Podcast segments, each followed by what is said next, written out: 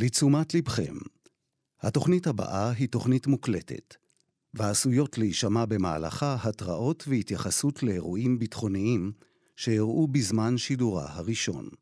האזנה טובה. En fait, le fait que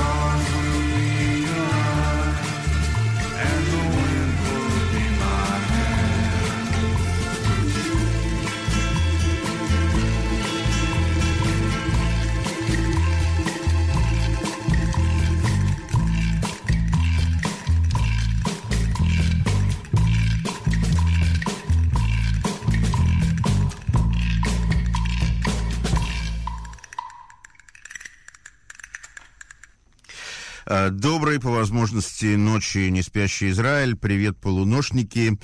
Э, В студии э, звукоператор Шломи Ицхак, Игорь Хариф и мой, ваш гость, э, криминалист с 25-летним стажем, автор прозы, поэт-переводчик Борис Геллер. А, Борис, здрасте. Добрый вечер. А Я э, клятвенно обещаю, что мы поговорим о той музыке, которая прозвучала э, в начале передачи. Это не просто так. Э, в различных программах э, звучали переводы Бориса. Я надеюсь, что будут звучать еще. Э, но как криминалисту обращаюсь э, я к вам, Борис, впервые. Э, ну, что говорить, тема соблазнительная невероятно менты, криминалисты э, в реальности и в кино, в литературе. Э, как вышеупомянутая литература, и особенно, конечно, кино, создает мифы. Ну вот об этом мы нынче побеседуем. Э, Мне очень интересно. Я надеюсь, что также прильнули и к компьютерам, и наши слушатели. Пожалуйста, вам слово, Борис. О, Ну, прежде всего, спасибо, что пригласили. Э, Менту дать высказаться, это, знаете, дорогого стоит. Эм, Я думаю, что стоит э, начать нам с эм, того, чтобы пояснить э, нашим радиослушателям, что есть некоторая путаница в терминологии. А терминология – это очень важно. В частности, э, люди, как правило, путают две разные дисциплины – криминалистику и криминологию. Ко мне очень часто обращались, обращаются люди, говорят, вот мой сын, дочь э, выучилась на криминолога или учится на криминологии, нельзя ли устроить ее в полицию, в, в отдел криминалистики? Так вот, нельзя, потому что это абсолютно разные дисциплины. А, Криминология – это составная часть или подобласть со- психосоциологии. Это наука, которая изучает поведение преступников, э, тенденции в поведении преступников и э, также включает в себя науку о наказаниях, о их целесообразности, э, о том, как они влияют, влияют ли они вообще на дальнейшее поведение преступников и на криминальную или криминогенную обстановку в целом. То есть, э, например, если в Тайване э, резко уменьшилось э, количество борделей, то на вопрос «почему?» будет отвечать криминолог. Мгм. А криминалистика – это наука о том, что нам в кавычках рассказывают э, места преступлений или предметы, которые мы с этих мест преступлений собираем. То есть, грубо говоря, это наука о вещественных доказательствах. Вещдоки, да. ВИЧ-док. Соответственно, для того, чтобы в этой области работать, нужно быть базисным специалистом в одной из э, технических дисциплин. Нужно быть либо инженером, либо физиком, либо химиком, либо биологом, либо радиотехником, но нужно, э, чтобы э, криминалистическое образование, которое очень в, в очень немногих местах в мире всерьез существует, так сказать, упало на базисное образование человека, и чтобы произошел этот клик, и тогда э, на рабочем месте э, в течение нескольких лет формируется криминалист. Э, В Израиле криминалистику не изучают, э, но криминологию изучают в- практически в любом университете. Ну, в частности, вот э, для их общего образования я иногда читаю лекции в Иерусалимском университете криминологам и э, будущим кри- криминологам, будущим адвокатам э, в, в- в рамках курса о вещественных доказательствах. Но очень-очень поверхностно. Ну вот теперь мы определились э, с терминологией, и говорить мы будем о криминалистике. Да, о криминалистике. Криминалистика, ну, богатая область. Э, понимаете, сегодня сказать криминалистика это все равно, что сказать физика, да, а какая физика, да, теоретическая, экспериментальная, э, лазеры, там, я не знаю, сверхпроводники, там, миллион областей, да, которые вместе все называются физикой. Точно так же очень собирательный термин криминалистика включает в себя очень много дисциплин, часть которых входит в такой супертермин сегодня, который называется биометрия. Биометрия – это все, что связано с жизнедеятельностью человека э, и признаки, по которым человека можно опознать. Да? Это не вся криминалистика, потому что, например, вопрос о том, почему рухнул мост, не имеет отношения к э, поведению человека, да, и это инженерная криминалистика, это совершенно отдельная область. А, Мне пришлось работать э, в такой совершенно классической криминалистике, то есть обследование мест э, тяжких преступлений. А тяжкие преступления в массе своей это убийство, убийство, покушение на убийство, изнасилование, э, трафик наркотиков в особо крупных размерах, вооруженные ограбления. В общем, то, чем обычные милиционеры, что называется, не занимаются. И в раскрытии таких преступлений э, следственной группе необходима криминалистическая поддержка, которую и оказывает в Израиле целый отдел криминалистики, который насчитывает примерно 500 человек. Это большой отдел. Ну, эм, о том, как это устроено в Израиле, мы сейчас говорить не будем, может быть, чуть-чуть позже немножко зацепим. Я хотел бы затронуть сегодня тему, которая эм, практически нигде я не встречал э, ответа на м, вопросы, которые я хотел бы сегодня об- обсудить. Это мифология в криминалистике. Дело в том, что криминалистика просто полна мифов. И мифы эти я бы разделил на две категории. Первое это такие вот мифы бытовые, которые вот человек на улице, если вы его встретите и зададите ему вопрос, например, там об отпечатках пальцев, да, он, он вам скажет, вот, ну, я коснулся стола, да вот он вам отпечаток пальца. Да, это такой про- простенький миф. А есть мифы, которые гуляют по залам судов и э, необычайно популярны. И мало кто в состоянии их э, расколоть, эти мифы, развенчать.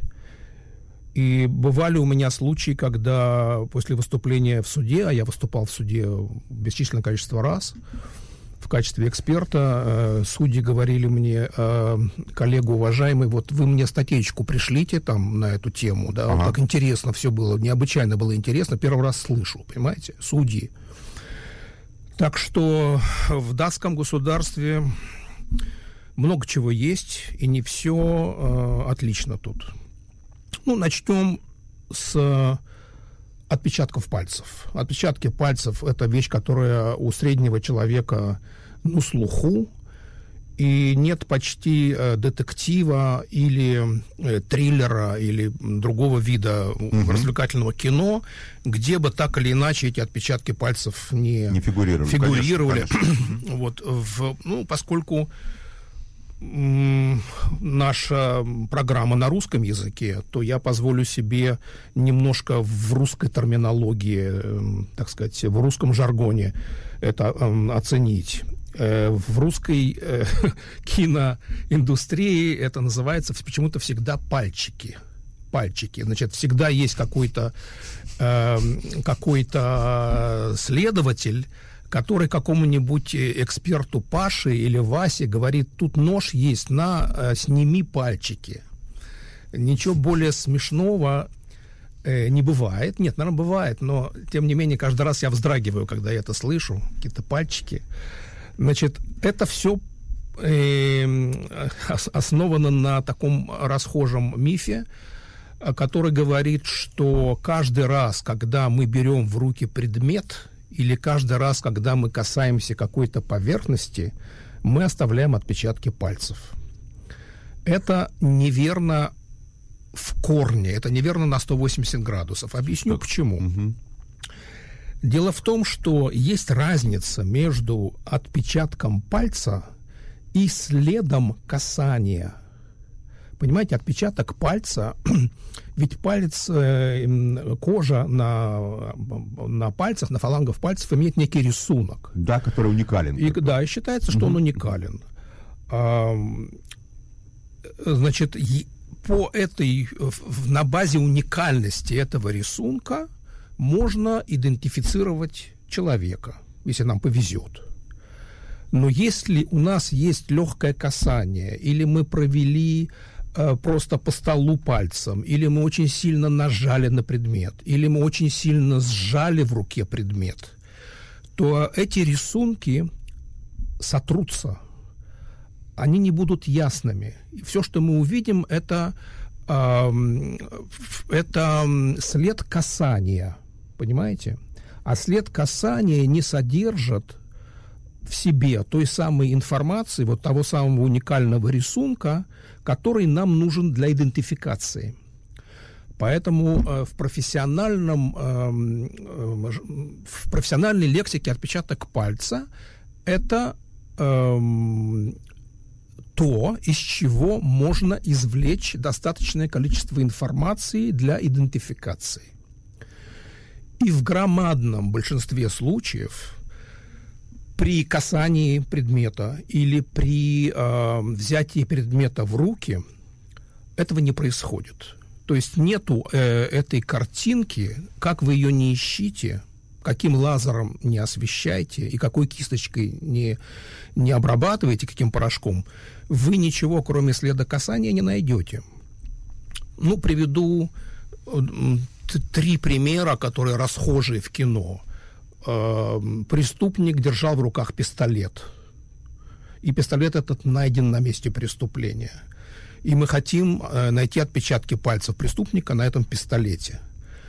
Так вот, преступник держит пистолет за рукоятку. Да. Рукоятка сделана из а, специально гофрированного пластика, из шершавого пластика, для того, чтобы пистолет не ерзал в руке, то есть для того, чтобы контакт ладони с ручкой был плотным, этот пластик, или даже если это металл, он никогда не а, полированный, он всегда пузырчатый, понимаете?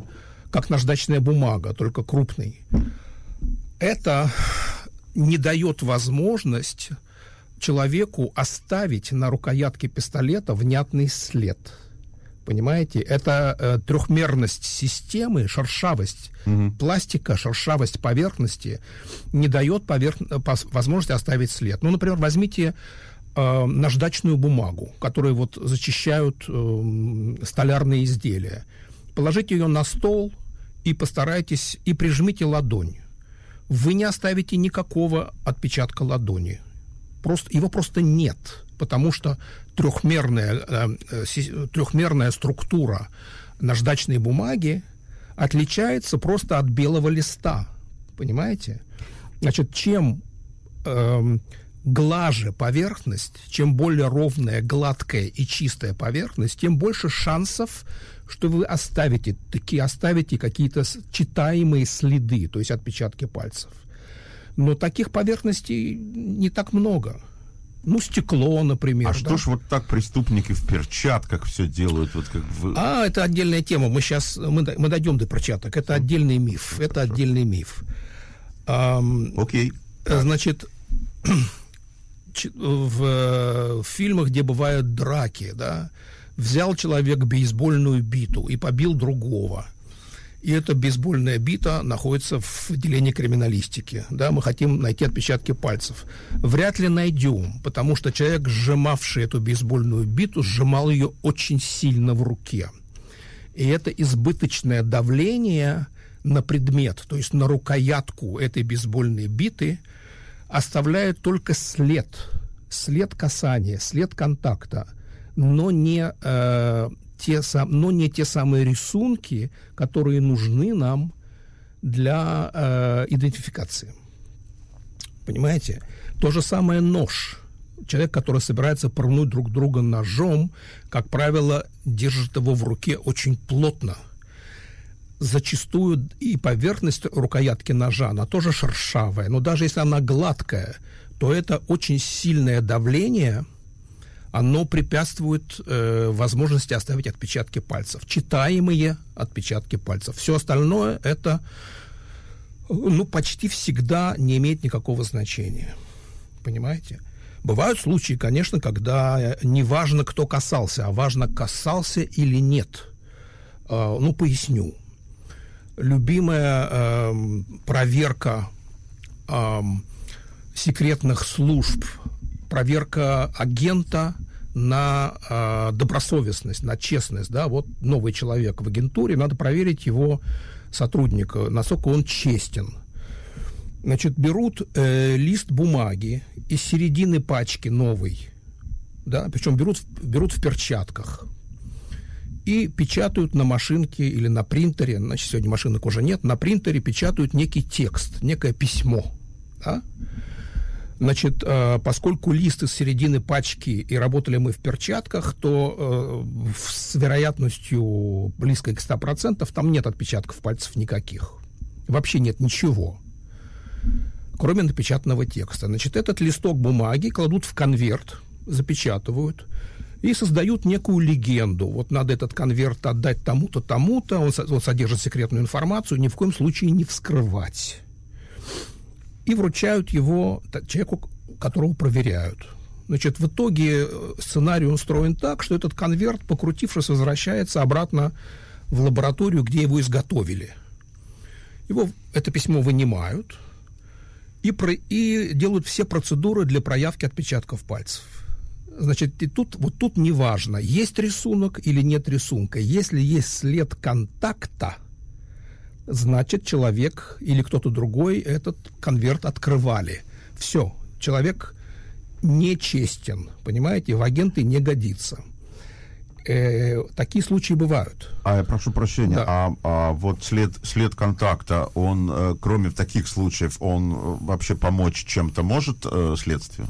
Может. Иногда э, может. Редко, но может. Но по нему ничего нельзя никого идентифицировать, По найти нему и так далее. э, раньше это было невозможно. Последние лет 15, ну, 10 существует э, техника изъятия про- про- профиля ДНК из этого контакта, из этого следа контакта. То есть достаточно, что палец коснулся бумаги, да, вы, например, вы пролистали газету, вы не оставили отпечатков пальцев, вы оставили какие-то ку- кусочки, фрагменты, следы контакта. Но если я вырежу эти, эти кусочечки бумаги и постараюсь из них построить профиль ДНК в биологической лаборатории, то велика вероятность, что мы восстановим ваш профиль ДНК. Это потрясающая техника, которая основана на том, что ДНК-профилирование становится все более и более чутким. То есть нужно все меньше и меньше клеток кожи отмерших, которые человек оставляет на предмете. Понимаете? Поэтому пренебрегать сегодня этими эм, следами контакта нельзя. Они просто не годятся для от- идентификации человека по отпечаткам пальцев. Да? Но они могут э, сильно помочь. Значит, э, я вынужден э, прерваться на музыкальную паузу. Я уже понимаю, так сказать, что программа будет точно с продолжением. Я уже понимаю, что мы не уложимся. Не-не, мы не уложимся. Да, понятно. Ну, тогда спокойно будем сейчас слушать музыку. Давайте слушать хорошую Я музыку. хочу сказать, что всю сопровождающую музыку э, определял Борис. Поэтому я попрошу несколько слов о той музыке, которая прозвучала в начале программы. Она принципиальна и важна. А, и вот той, которая прозвучит сейчас. То есть сначала о True Detective, а потом о э, Riders in the Sky. Э, True Detective — это э, м, серия детективная, американская, 2014 года, 2014 года, которая состоит из многих фильмов, и в каждом свой режиссер, поэтому я э, не стал записывать, кто какую серию сделан. Э, True Detective — это потрясающий фильм э, по м, аккуратности, с которой это сделано, и по мастерству. Понимаете, есть фильмы, где э, существуют ляпы определенные, то есть э, очень внимательный криминалист, да, заметил бы, что что-то делается не так или, или так далее. Но на это не обращаешь внимания, поскольку сюжет настолько хорош, сценарий настолько крепок, консультанты поработали, видимо, хорошо и вычистили все, что нужно было. И, или просто это то, что называется хорошее кино, где можно простить э, какие-то, какое-то несовершенство. Ну, вот этот самый пример. э, True Detective всем рекомендую. Э, Это музыка, которая звучала, это музыка, которая сопровождает этот, этот сериал. Э, Я перевел эту песню на русский язык. Чер- Чертовски тяжелый текст оказался, но тем интереснее переводить. Конечно. Ну и следующая композиция, значит, это такой фолк скорее, да, значит, больше. Это н- не фолк, это как это называется? Ну да, фолк, наверное. Э, Это очень известная песня, которая называется э, как называется Riders, э, Riders Sky. in the Sky. Песня о том, как усталому ковбою представляется вдруг летающие по небу огненные коровы, и всадники, которые на них летают, говорят ему, одумайся, э, начни заново хорошо себя вести, новую жизнь, иначе будешь, как и мы, всю вечность летать на этих бешеных коровах. Очень красивая музыка и э, совершенно замечательный исполнитель. Давайте послушаем. Конечно.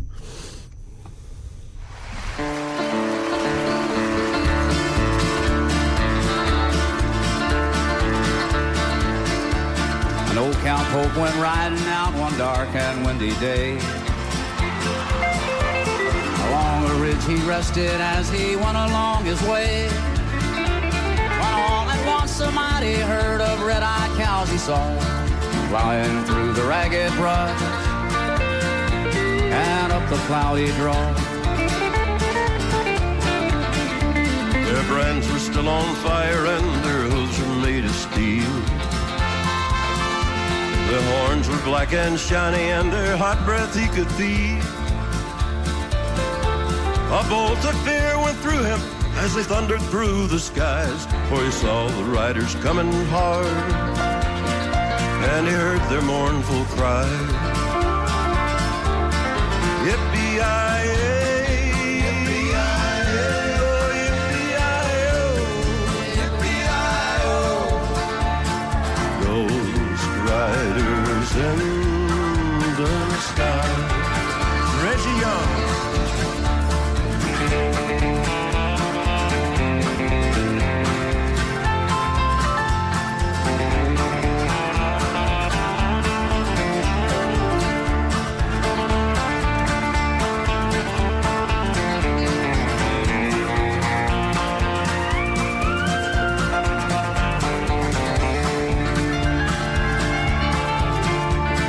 Their faces gaunt, their eyes were blurred, their shirts all soaked with sweat. They're riding hard to catch that herd, but they ain't caught caught 'em yet. Cause they'll have to ride forever on that range up in the sky on horses snorting fire. As they ride on, hear them cry. As the riders loped on by him, he heard one call his name. If you want to save your soul from hell, riding on our reins, then cowboy, change your ways. Today, or with us you will ride, trying to catch the devil's herd. Across these endless skies. Ghost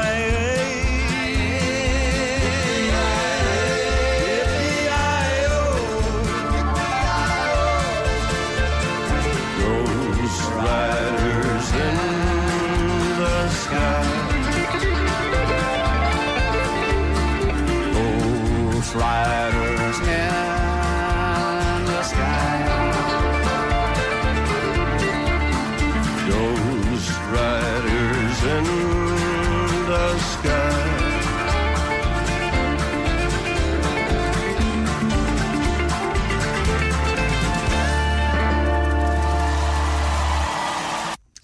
Студии э, Борис Геллер, э, криминалист, а также э, прозаик, поэт-переводчик. Сегодня мы говорим э, на темы криминалистики, но не забываем, что Борис переводчик, поэтому композиции, которые сам Борис же и э, подобрал для программы, это э, те в основном э, тексты, которые он сам переводил. Да, это правильно. Вот, а мы идем дальше. Это ж просто, чтобы не забывалось, что вы поэт-переводчик. Хорошо. А, но мы говорим сегодня о криминалистике, и так мы продолжаем. Значит, криминалистика полна мифов. И вот э, Борис невероятно интересно рассказал о э, мифе номер один об отпечатках пальцев. Ну да. Ну, э, давайте перейдем к мифу номер два, потому что сам миф номер один это предмет лекции на полтора часа примерно, если ее всерьез читать. Там много всего еще. А, Я, но- простите, Карл, мы никуда не спешим. Если Да, мы- есть что-то интересное, то вы расскажите, пожалуйста. Да. эм, дело в том, что, ну ладно, я закончу про миф номер один. Эм, есть такая э, тоже байка э, мифическая, что вот отпечаток пальца можно очень легко стереть. Значит, преступник э, с носовым платочком, Платочком, да, э, вынимает это, да. да, ручку дверную протер, да, и все хорошо. Так вот, дорогие потенциальные преступники, э, спешу вас разочаровать. А, Многие, это, знаете, есть какая-то вот э, не русское слово, амбивалентность в э, отпечатках пальцев, и чем дольше я работал в этой области, тем больше удивлялся. С одной стороны, это очень хрупкая, ранимая вещь, и, казалось бы, все-таки это потоотделение в общем и целом, или очень легко стереть. А с другой стороны, э, бывают случаи, когда трешь-трешь и не стирается. А, э, Дело в том, что эксперты-криминалисты, ну, грамотные, те, которые на самом деле, они а, а, не пройдохи, они не могут в суде во время выступления эм, ничего, кроме научных фактов, приводить. То есть, если я что-то утверждаю в суде, я должен сказать, что это основывается на статьях 1, 2, 3, 4, которые напечатаны таким-то, таким-то, в таком-то журнале уважаемым, или это мои слова основываются на результатах эксперимента, который я лично провел в своей лаборатории, и вот результат, который я получил. То есть никаких вещей э, типа вот э, все мы все знаем что или там принято считать что это не проходит в суде. А, Поэтому очень я сделал, был участником очень многих экспериментальных проектов, с- которые, результаты которых напечатаны в очень уважаемых американских журналах, где многие мифы пришлось развенчать, в том числе миф о том, что отпечатки пальцев э, легко стираются.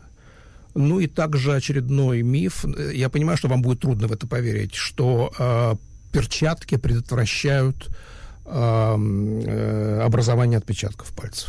Но Э, да. классика кинематографа, чего А классика кинематографа к криминалистике не имеет никакого отношения. Значит, э, есть перчатки, которые, да, работают, ну, например, матерчатые перчатки или кожаные перчатки, да, в них оставить отпечатки пальцев нельзя. Повредить можно. То есть, если вы не- неграмотно берете в руки предмет на месте преступления, будучи в перчатках, но просто не знаете, как правильно брать предметы, за какие уголки и так далее, то вы э, можете повредить отпечаток пальца, стереть его, подтереть нечаянно, но не оставите свой. А есть э, разного рода латексные, резиновые и прочие перчатки, э, через которые отпечаток пальцев проходит. Я не буду объяснять сейчас как, просто поверьте мне, что это проходит. Это вещь, которой мы долго занимались в, в лаборатории и сделали большую работу на эту тему. Она была заказная, то есть эту работу заказала служба разведки, э, которой не безразлично, как ее сотрудники работают с предметами. И результаты, конечно, засекречены, то есть а, они не напечатаны. Но я могу вам сказать просто, в общем и целом, не все перчатки хороши, скажем так. Ну, чтобы совсем уже не загружаться отпечатками пальцев, перейдем к следующему мифу. Тогда вопрос Да. догонку. А вот, допустим, вот э, это же получается целое искусство а, взять вещдок так, чтобы Конечно. ничего не повредить. Сколько вы учились, например, вот а, такому обращению с предметами? Вы знаете, по-разному, э, столько, сколько я учился, вряд ли кто-то другой учился. Ам, Но я учился и в Израиле, и за границей, и в Швейцарии, и, и при- перенимал опыт других коллег из-за границы и учил их, в свою очередь, э, от Китая до Аргентины. А, Но вообще в среднем человек учится 3-4 года на месте работы. Вот здесь, в Израиле, пришедший, скажем, из университета химик или физик, э, прежде чем он получает право подписи э, на делах или право самостоятельно работать на месте преступления, и, э, ну, самостоятельно никогда не бывает, всегда пара есть, как минимум пара. Но, тем не менее, это проходит несколько лет. Э, Там есть какие-то теоретические занятия, а потом практика, или это все на практике познается? Есть э, курсы, э, которые мы, читаем. Я читал в Политехской академии много лет. Э, день лекции, день, день лекции, день практика. Э, но есть люди, у которых э, хорошо руки поставлены, то есть растут из правильных мест, а есть те, у кого нет, и сколько не учи, ничего тол- толком не выйдет. Нужно, чтобы, хорошо, чтобы были хорошие ловкие руки и хорошая голова. Э, И, кстати сказать, для того, чтобы стать просто криминалистом э, самого начального уровня, в Израиле нужно пройти очень тяжелые тесты при поступлении на работу. Я даже не уверен, что сейчас бы я их прошел. Они действительно тяжелые. Ну, перейдем, да, с вашего позволения, к другому мифу. Это миф о детекторе лжи. В очень многих фильмов, э, фильмах герои проходят то, что называется полиграф, или по-русски детектор лжи. И выглядит это в большинстве своем э, карикатурно. А, вот мы сейчас с вами сидим друг напротив друга за столом в студии, а, и также показывают вот эм, в фильмах э, проверяемого, сидящего лицом к Да. проверяющему, а проверяющий что-то там на компьютере, э, значит, смотрит. А, вот это все не так. Значит, э, я проходил детектор лжи э, несколько раз, четыре раза, наверное, реально в своей жизни, и еще несколько раз в качестве подопытного кролика на курсах, э, э, курсах операторов детекторов лжи. Им нужны были просто для игры подозреваемые в кавычках, да, которых они допрашивают. Но я хочу вам сказать, что это удовольствие ниже среднего. Ниже среднего. И э, что миф говорит? Миф говорит, что э, если есть, это часто бывает очень в кино, э, сильно натренированные люди, специально обученные агенты, которые способны обмануть детектор лжи. Вот это все ахинея полная, понимаете? А современные детекторы лжи, детекторы лжи вообще э, появились в начале, э, ну, примерно после Первой мировой войны, первые, первые робкие образцы. А после Второй мировой войны они уже вовсю использовались а, в американской оккупационной армии, и на них а, прогоняли через них всех, кто желал работать в оккупационной зоне американской и выдавал себя за честных немцев, да, антифашистов. Детектор лжи, при помощи детекторов лжи удалось выявить очень много нацистов, которые маскировались.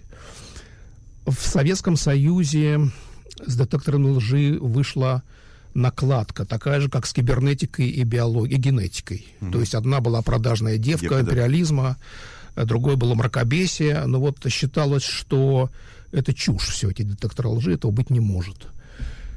И э, только уже в позднее советское время э, в КГБ и в службе внешней разведки стали пользоваться детекторами лжи просто потому, что поняли, что это инструмент, который работает. На Западе это уже было. А Сегодня Россия далеко ушла. Там появились целые поколения сделанных в России а, детекторов. Уже не- они пользуются не покупными, а собственными. А, Серии, это называется серия РИФ. Понимаете, столько разных сигналов тела человеческого и организма детектор снимает, что э, если ты даже очень захотел что-то сделать, то и подавил в кавычках какой-то один, э, один канал, то другие каналы У работают. меня, прошу прощения, у меня встречный вопрос. Ты Да. абсолютно невиновен, но ты так нервничаешь, как э, обычный невинов- невинный человек, да. что ты будешь там весь покрываться потом, э, дрожать у тебя будут руки. Я объясню, Игорь, как это работает. Ну, По крайней мере, в Израиле, да, потому что я не проходил детектор лжи за границей, к счастью. В Израиле это выглядит так. Значит, прежде всего, человек, который работает на детекторе, у него есть общее образование следователя. То есть он понимает немножко в следственном деле. И прежде всего мы беседуем. То есть вот вы меня проверяете на детектор лжи, да, вы оператор детектора, а я подозреваю. Мы беседуем с вами. Вы спрашиваете меня о том деле, о котором будет идти речь. Я вам рассказываю свою версию. Это все еще до подключения какого-либо оборудования к моему телу, да? И э, вы составляете впечатление обо мне, безусловно. И вот этот процесс, этот, эта часть эм, сеанса, она очень важна. Очень важна. Потому что зачастую люди начинают так нервничать еще на этом этапе, что они так или иначе проговариваются или сознаются еще до подключений. Понимаете? Поэтому то, что я нервничаю и покрываюсь испариной, вы будете видеть еще в- на предварительном этапе. И мы с вами вместе, я подчеркиваю, составляем вопросник. То есть я знаю, какие вопросы мне будут задаваться. Мы оба знаем. И вы их записываете. Вы мне говорите, ну что, вот, Боря, э, вот эти вопросы я тебе буду задавать. Я говорю, да. Согласовали? Да. Дальше вы говорите, вот сейчас я просто покажу тебе, как работает детектор. Ты же наверняка проверку раньше не проходил.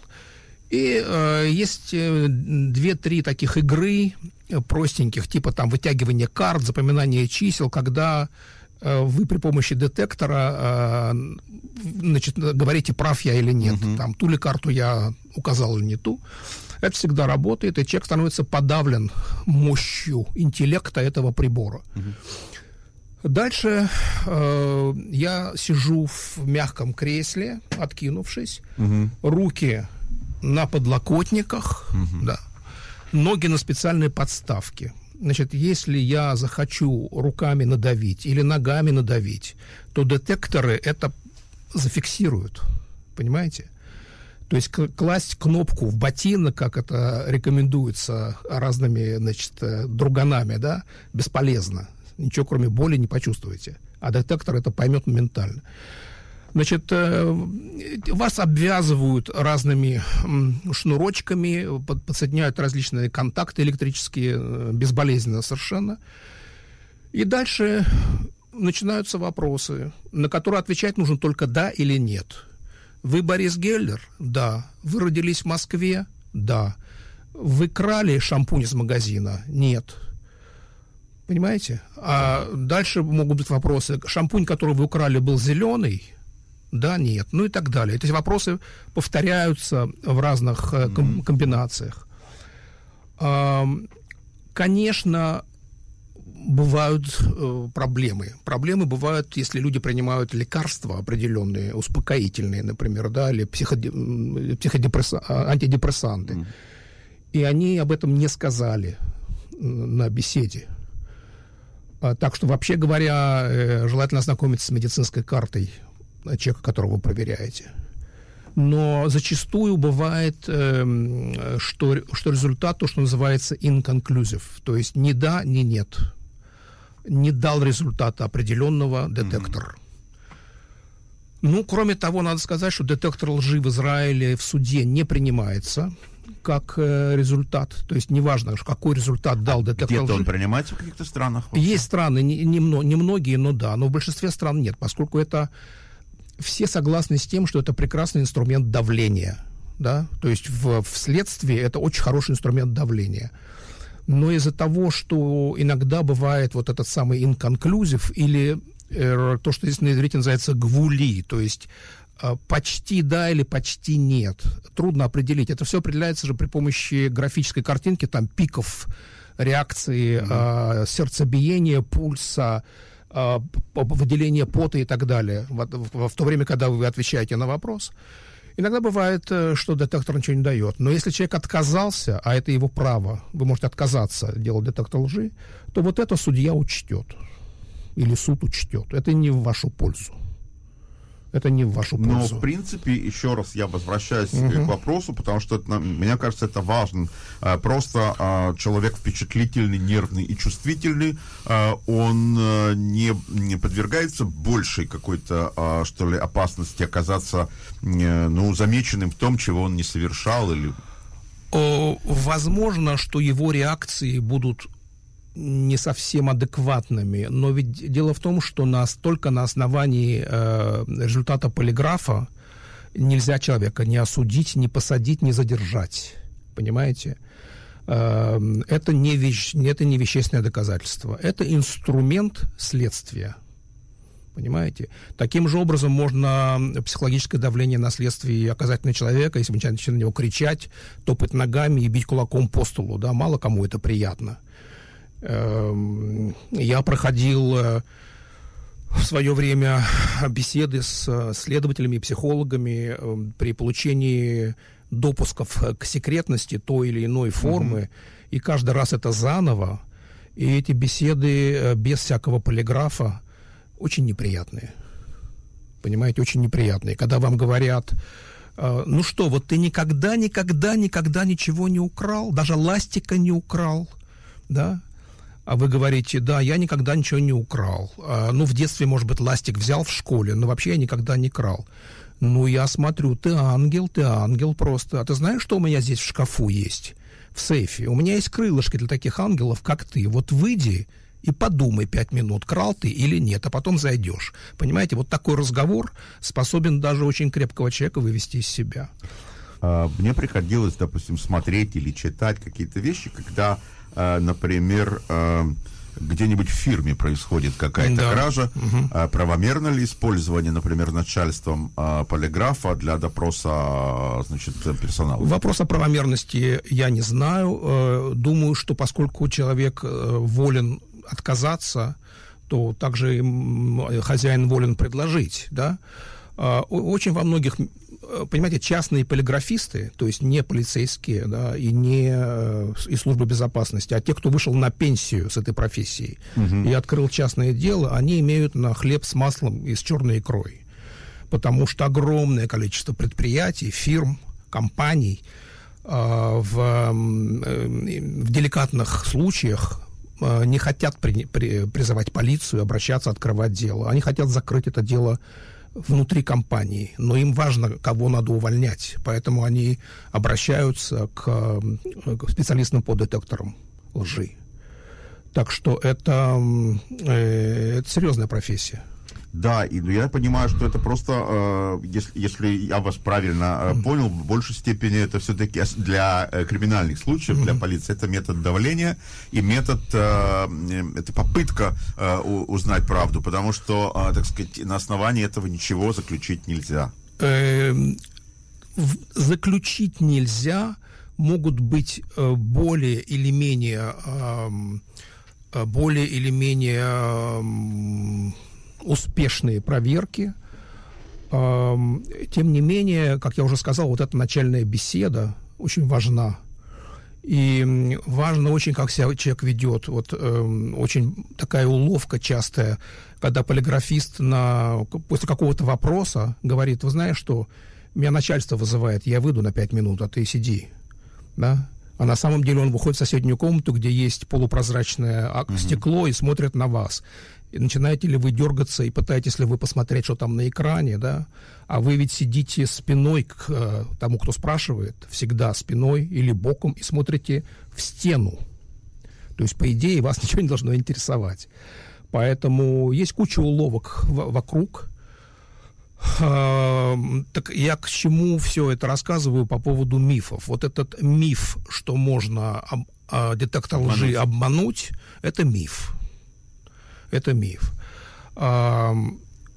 Я не... Был такой э, сериал, э, клон э, израильского и американского семя- се- э, сериалов, который называется по-русски «Родина», с Машковым в главной роли, красавцем-десантником, как всегда.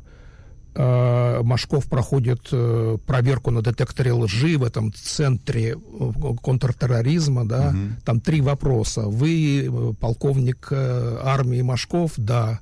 Вы передавали лезвие Латифу? Ну, смешно, понимаете? Проверка на детекторе лжи длится час примерно. Это очень выматывающая процедура. Поэтому все это смешно в кино.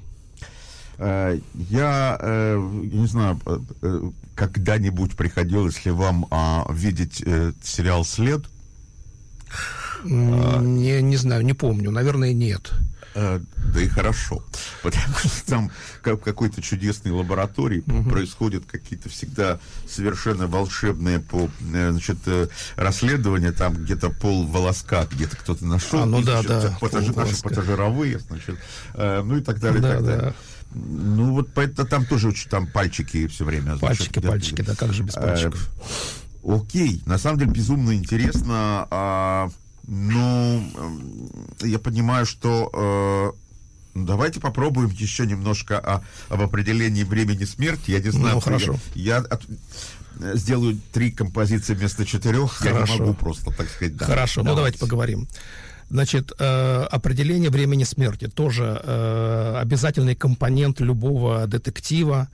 Выезжают, э, следственная группа выезжает, как они говорят, выехали на труп, да, Да. выехали, нашли труп, э, выезжает э, врач с ними, э, э, крим- врач-криминалист, а, и э, следователь всегда спрашивает, ну, время смерти.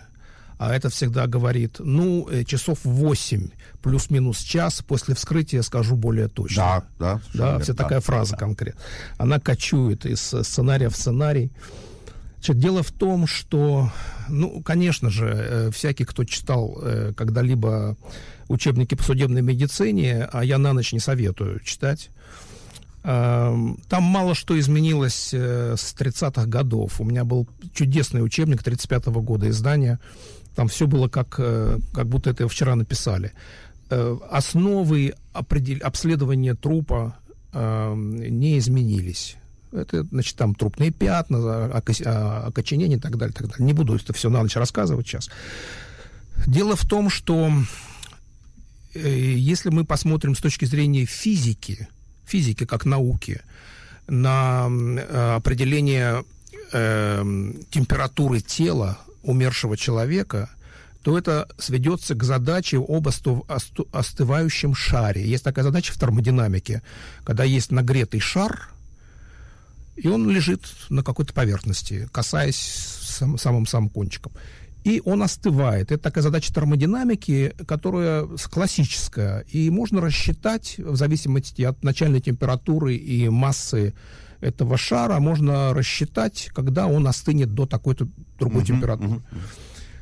Вот на этом как бы составлена э, и постро- построена идея определить время смерти по, по, по температуре тела.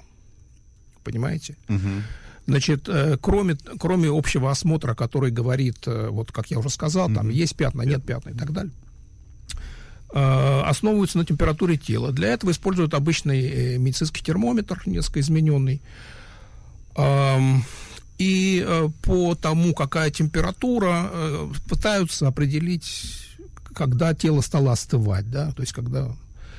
Но здесь огромное количество погрешностей, потому что человеческое тело не шар, прежде всего.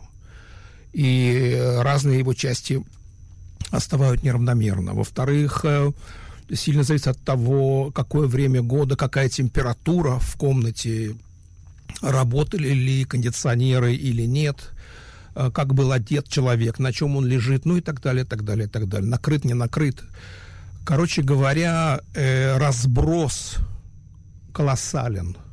Разброс может быть во много-много часов. И, как правило, это просто нерелевантная информация для следствия. Как правило, она, она мало что решает.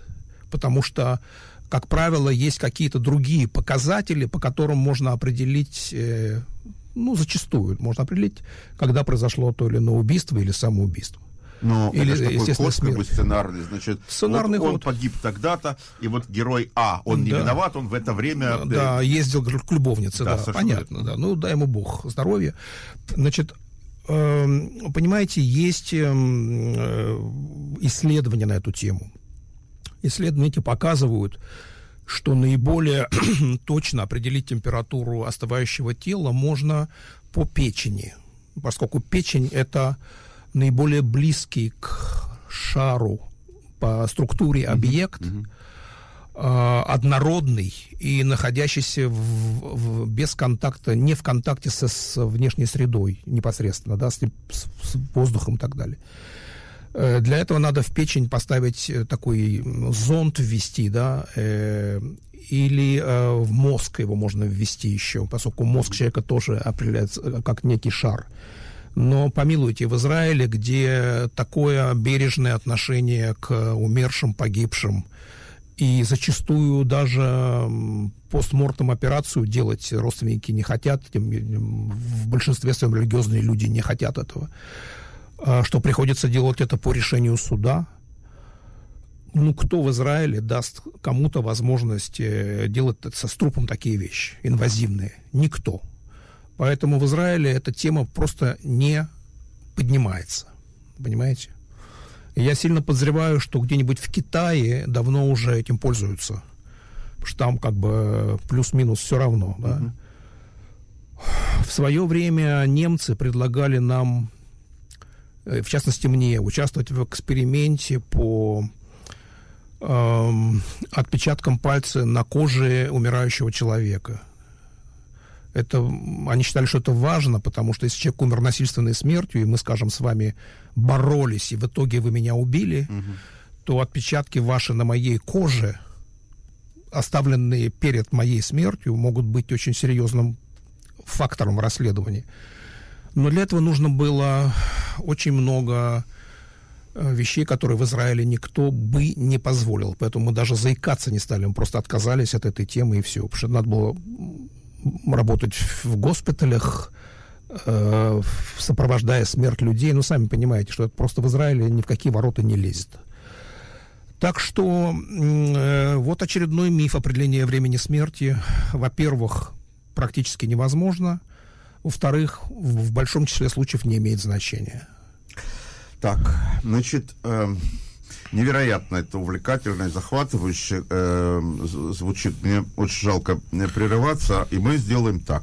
Э, мы, конечно, не, не выполнили намеченную программу, да и слава богу.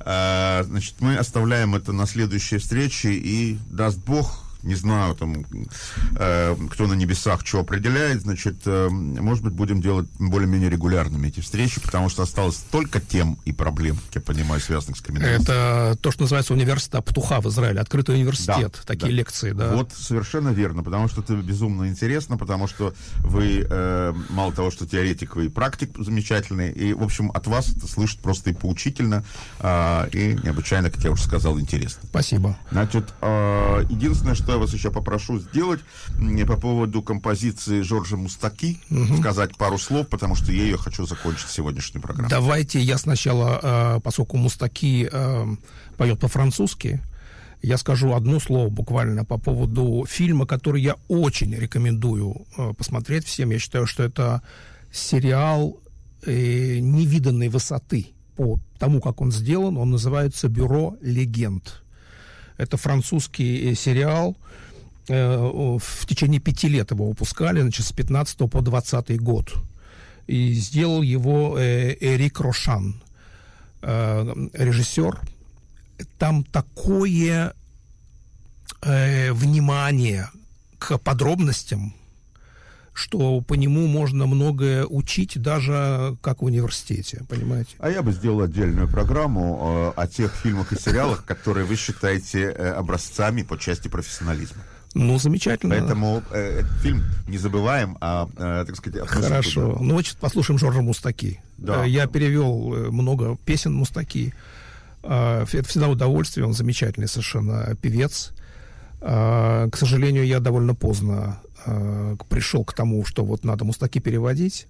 Но еще не вечер, как говорится. Давайте послушаем музыку. И это композиция «Еврейские мамы». Еврейская мама, да. Ну вот, так Очень- что очень трогательная. э, огромное спасибо Борису Геллеру.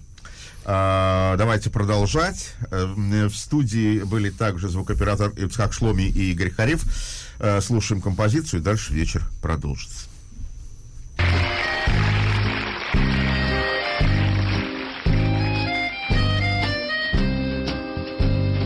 fils, tu as mauvaise mine.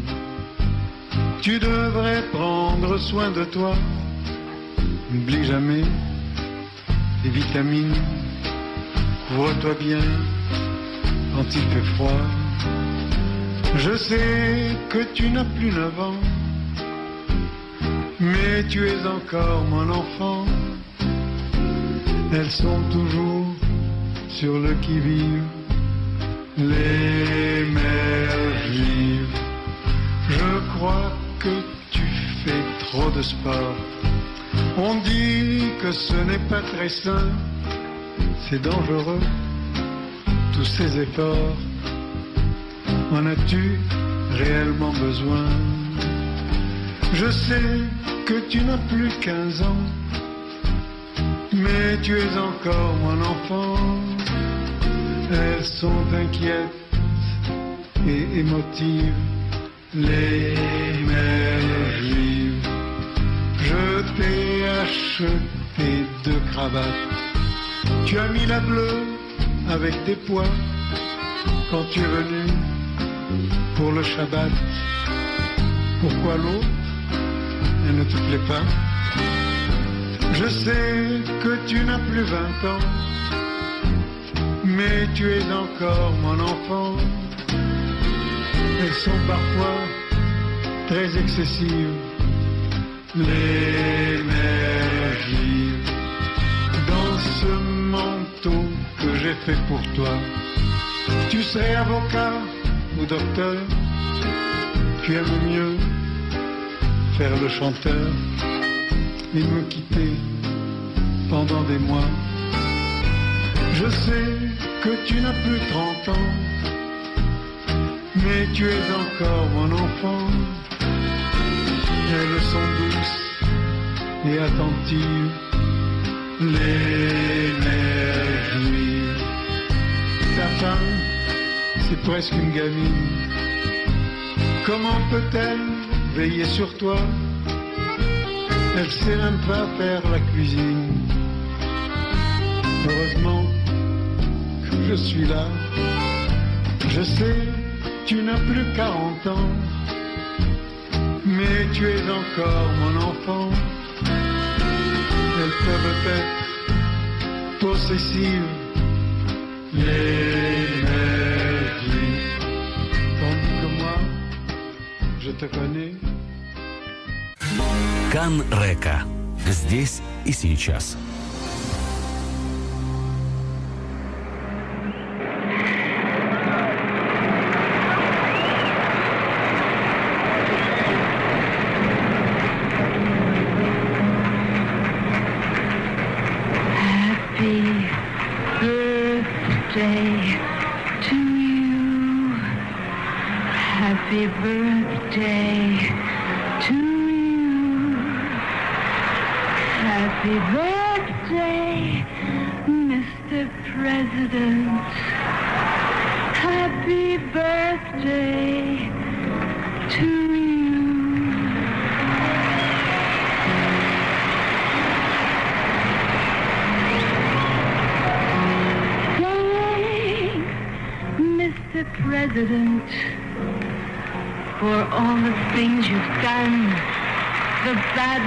Battles that you've the way you deal with U.S. Steel and our problems by the ton.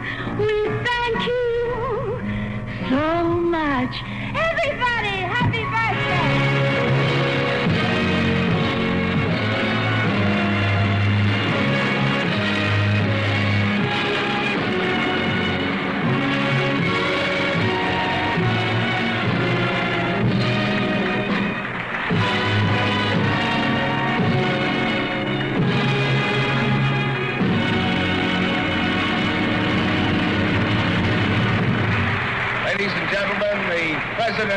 United States.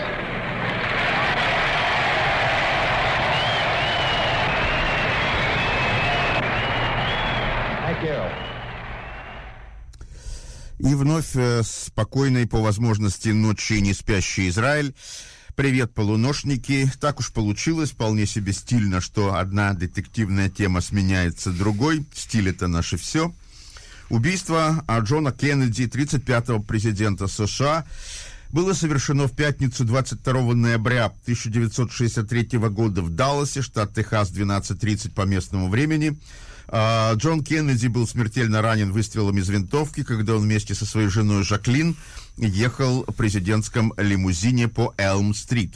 Убийство в течение 10 месяцев расследовала специально созванная комиссия во главе с председателем Верховного суда США Эрлом Уорреном, так называемая комиссия Уоррена, которая пришла к заключению, что убийство совершено преступником-одиночкой Ли Харви Освальдом. Существует ряд конспирологических теорий, подвергающих сомнению выводы комиссии Уоррена и представляющих альтернативные версии убийства, в том числе заговор американских или советских спецслужб, однако ни одна из них не была доказана. Социологические опросы показывают, что подавляющее большинство американцев, свыше 70%, не верит в официальную версию убийства. А в студии звукоператор Шломи Ицхак, Игорь Хариф и писатель-журналист Марк Горин, для которого тема нынешняя вовсе не случайна, а вплетена в ткань романа «На перепутье времени». Это во-первых. Ну, во-вторых, 22 ноября 2023 года, э, означавшая круглую дату со времени трагедии в Далласе, кстати, сегодня у нас тоже 22 число, э, буквально в паре месяцев от нас, ну, сидящих в студии, и от вас бесценное. Разумеется, э, Марк, ты погружался в эту историю гораздо более, гораздо глубже большинства из нас, ибо это было частью твоей работы, романа, поэтому и я и попрошу тебя, конечно, не я один, э, поделиться теми сведениями, деталями, фактами, до которых э, тебе удалось добраться, как и размышлениями о случившемся тогда с позиции автора или героев, может быть, твоего романа. Э, да, еще я добавлю, что прозвучавшая пару минут назад композиция это знаменитая, в общем, такая э, веховая вещь, можно сказать, это песня в исполнении Мерлин Монро 19 мая 1962 года. Э, поздравительная э, песня с днем рождения президента, ко дню рождения президента Кеннеди на празднование его 45-летия. Праздник был организован за 10 дней до рождения Кеннеди. Мэрилин Монро спела ее столь чувственно, что в прессе тут же начали ходить слухи о том, что между ней и президентом происходит роман. Ну, мы не об этом. Все, Марк, я на этом умолкаю. Пожалуйста, э, слово э, Марку Горину. Здравствуйте, друзья.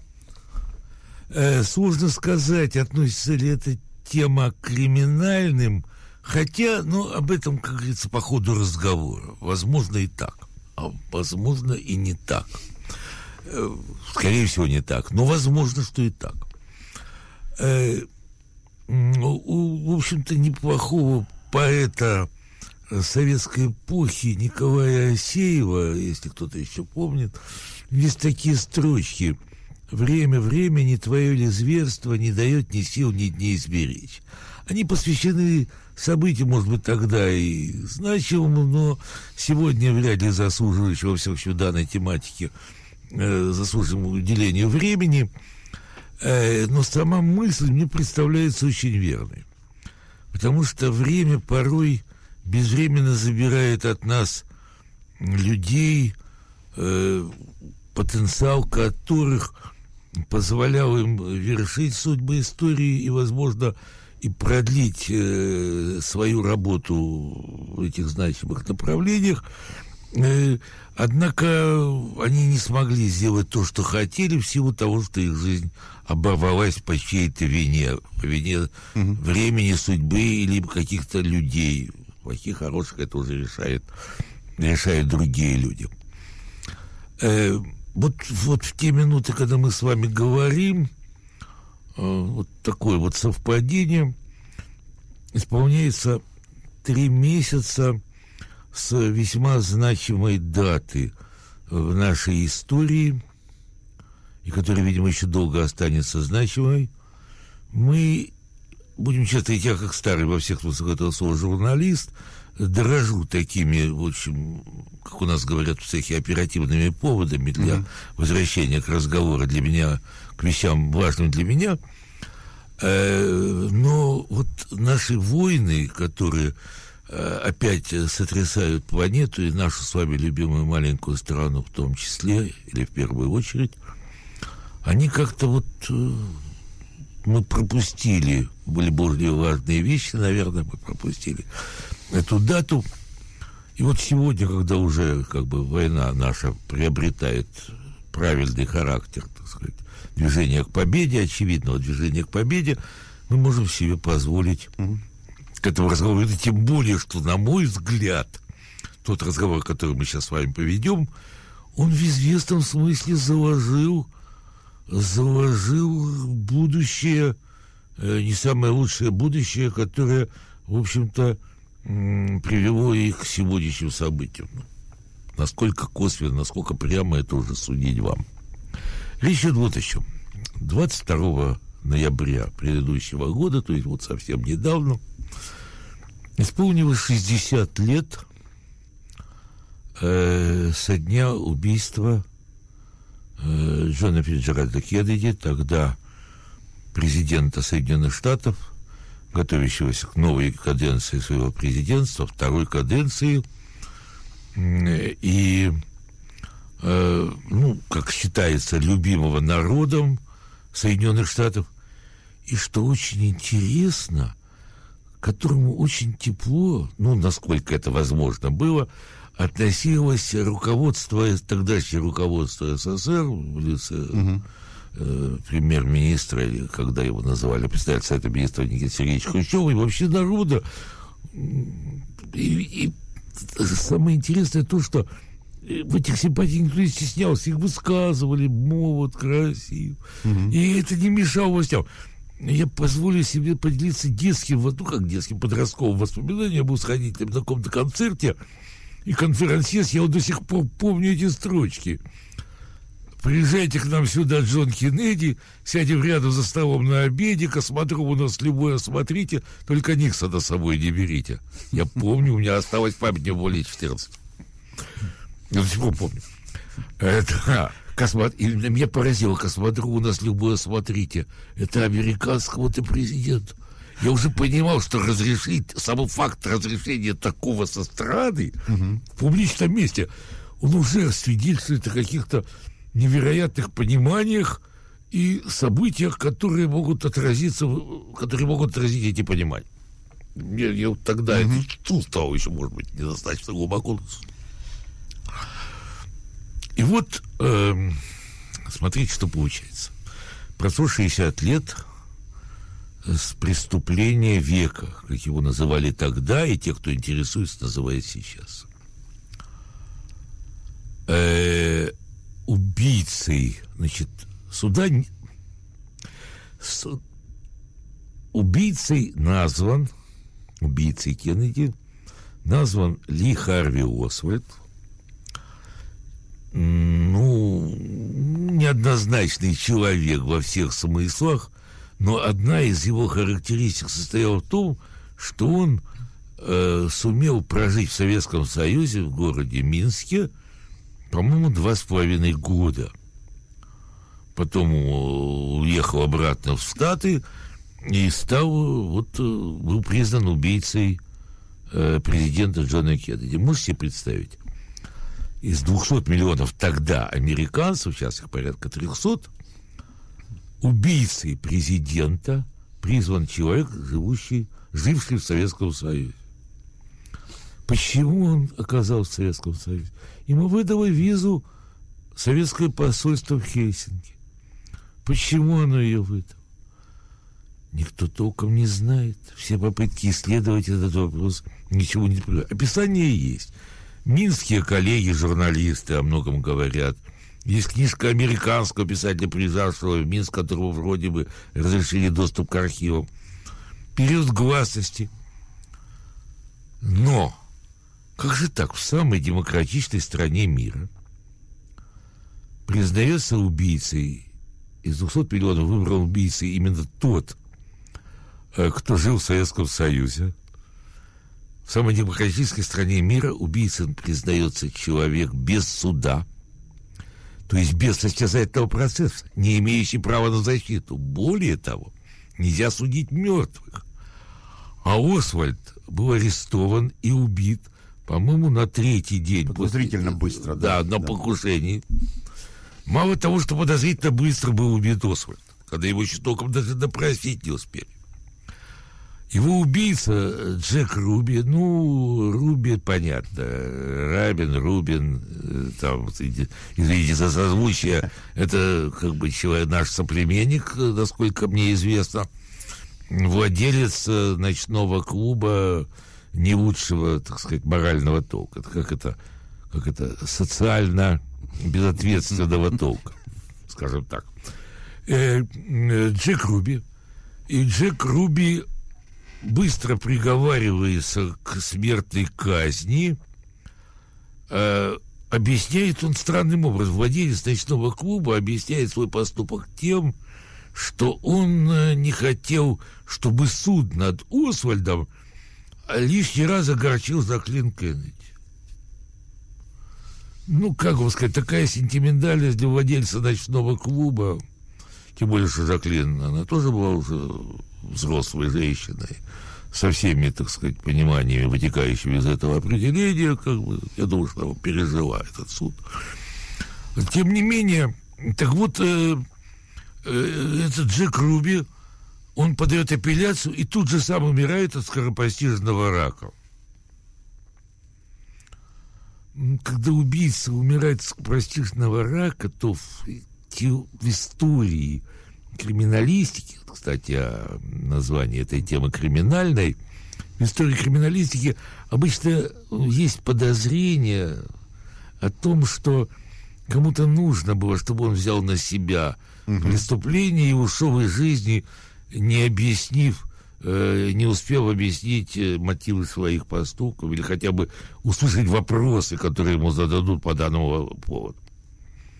Короче говоря, ни Става, ни Освальда, еще раз говорю, в самой демократической стране мира убийца назван человек без суда и э, адвокатского сопровождения, что вообще совершенно невероятно. Э, это так называемая комиссия Лорена, э, которая э, вот полностью ее материалы не раскрыты до сих пор, 60 лет, совершенно беспрецедентное явление. Э, ну, понятно, есть вещи, которые, может быть, мы никогда не узнаем. Но здесь же есть, ну, сказать, что не открыты материалы по ним, э, я, мне э, подобное неизвестно. Хотя в архивах СССР все может быть. Это понятно, в других недемократии или относительно демократических странах. Э, но важен э, факт тот, что не раскрыто примерно 10%. Многое было раскрыто по поводу тех или иных дат. И что особенно любопытно, и Трамп, и Байден, такие разные президенты. Байден, придя к власти после Трампа в Америке, не подтвердил, по-моему, ничего из того, что сделал Трамп, за исключением того, что было связано с Израилем. Вот, Переноса посольства. Э, ничего. Но еще в одной вещи он согласился с Трампом. Они оба обещали раскрыть полностью э, материалы по делу Освальда или убийцы Кеннеди, как хотите называйте, и оба не открыли, сославшись на запреты американских спецслужб, которые видели бы в этом раскрытии опасность для безопасности Соединенных Штатов. Так они это дело объясняют. А как... Тебе Да-да. вопрос. Да, да, да, пожалуйста. Как это можно, а, как это влияет на безопасность Соединенных Штатов столько лет спустя? Ну, во-первых, это вопрос не ко мне, а И американских да, я понимаю, что я, я, я оговорился. что- Задали ли, да, да, разумеется, задали ли этот вопрос, твой вопрос, сами президенты спецслужбы, мы не знаем, задавали ли они вопрос своим спецслужбам такой, как это повлияет. Может быть, они просто э, обошли самим фактом запрет, э, не задали. Может быть, задали, мы не знаем. Лишь Мне неизвестно. Как это может быть опасно? Значит, есть две версии. Версия первая, что убийство Кеннеди было про- профессиональным проколом спецслужб. И вот тут мы разделяемся на позитив и негатив. Либо спецслужбы не хотят, даже по прошествии стольких лет, некой тени, которая была бы наброшена на их доброе, в кавычках, без кавычек, по радио невидное имя, э, либо они считают, что такая тень на э, добром, недобром лице спецслужб, она сама по себе тень опасна для сказать, лишения их авторитета, опасна для, э, для, для государства. Это одна версия. Э, версия вторая, что там э, спрятаны такие аргументы и слова, которые могут потребовать от правительства Соединенных Штатов действий, которые, ну, ставят их на граде риска. Насколько я понятно говорю, вот э, мне бы не хотелось критизировать, но мы понимаем, это во время холодной войны, противостояния. Мы вынуждены будем вернуться к вопросу о нашей бывшей родине, э, ее роли в, в данной ситуации.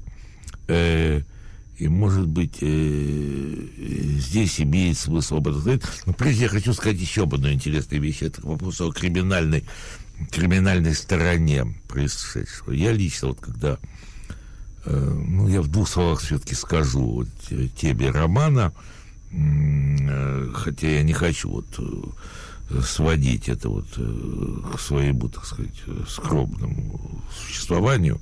Да.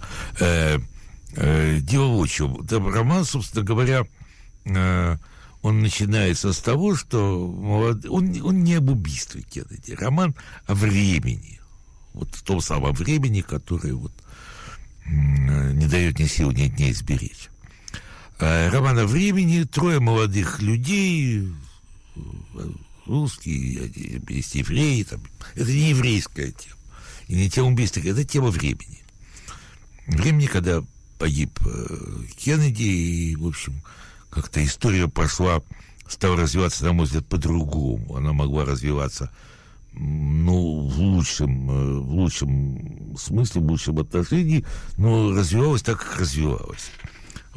Если бы, как мне кажется, э, ну, не удалось бы покушение на Кеннеди, то, возможно, сохранил бы свое место Хрущев, и не было бы, возможно, Праги, и вообще все это э, началось бы гораздо раньше и привело к другим результатам, в том числе исключило бы сегодняшние события, э, горькие, тяжелые э, и несправедливые.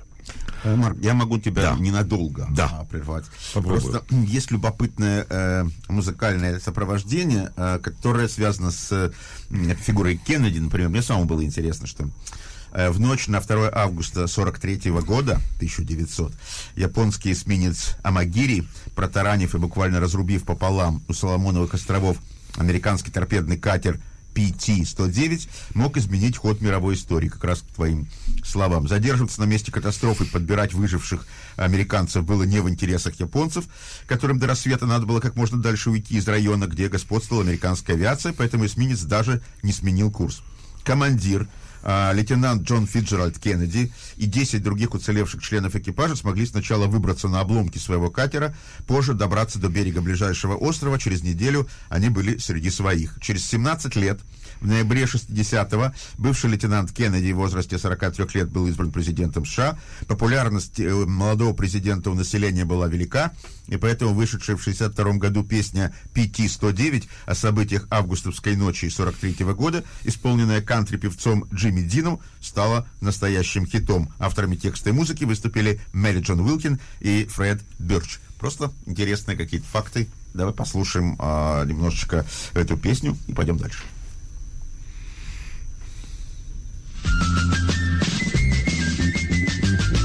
In 43, they put to sea 13 men in Kennedy aboard the PT-109 to fight the brazen enemy. And on the Isle of old in the strait beyond LaRue, a Jap destroyer in the night cut the 109 in two. Smoke and fire upon the sea. Everywhere the. The heathen gods of old Japan. Yeah, they thought they had the best of a mighty good man.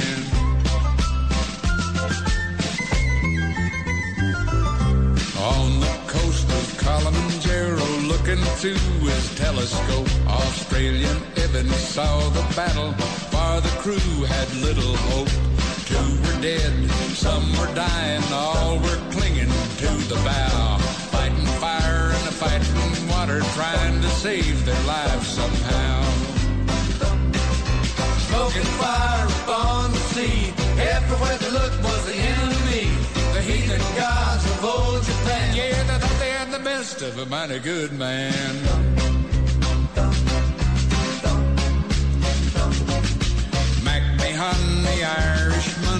Burned so badly he couldn't swim. Leave me here, go on, he said, cause if you don't, we'll all be dead. The PT skipper couldn't leave him, a man to die alone at sea. With a strap between his teeth, he towed the Irishman through the sea. Smoking fire upon the sea, everywhere they looked was the enemy. Had of a mighty good man. He led his men through waters dark, rocky reefs and hungry sharks. Braved the enemy's bayonets. A 38 hung round his neck. Four more days and four more nights. The rescue boat pulled into sight. The PT-109 was gone, but Kennedy and his crew lived Now, who would guess, or who could possibly know, that this same man named Kennedy would be the leader of the nation, be the one to take command. The BT 109 was gone, but Kennedy lived to fight again. Smoking fire upon the sea, everywhere they looked was the enemy, JFK and his crew lived on. Which proves it's hard to get the best of a man named John. Big John.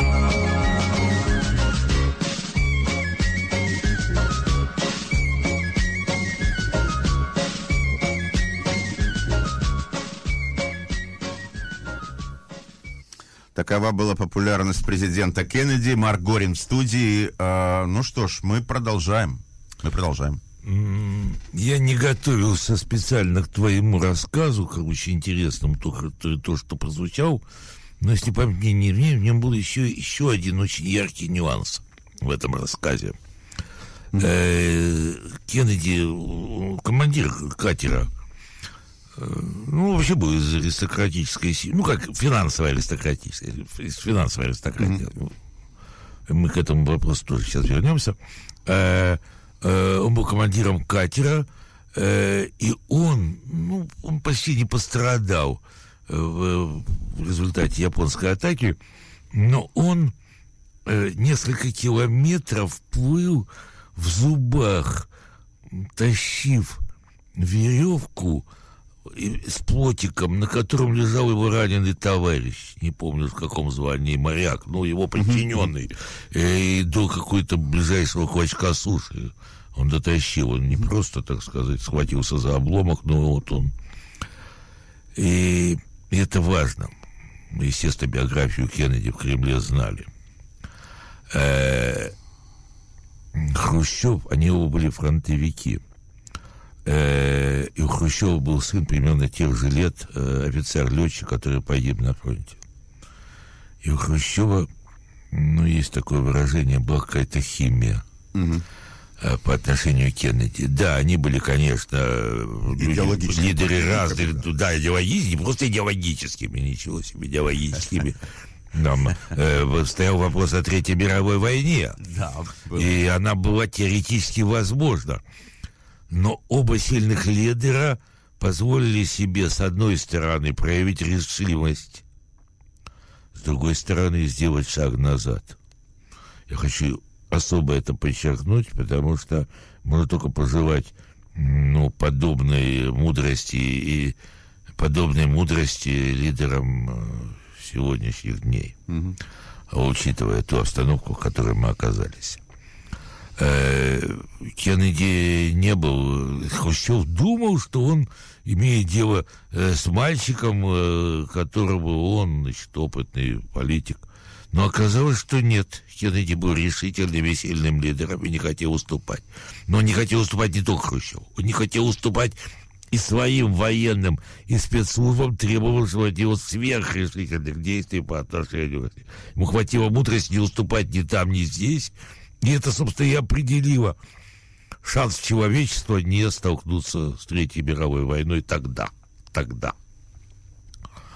Э, да теперь, теперь я все-таки хочу, время наше идет, сказать о том, о чем, во всяком случае, я узнал, когда, так вот, э, в двух словах о романе. Дело в том, что там это судьбы этих молодых людей, они связаны с тем, что они узнают о том, что убийцей Кеннеди признан американец, живший в СССР, и пытаются понять, что же это за американец, как он оказался здесь, чему до сих пор никто не понимает и не знает.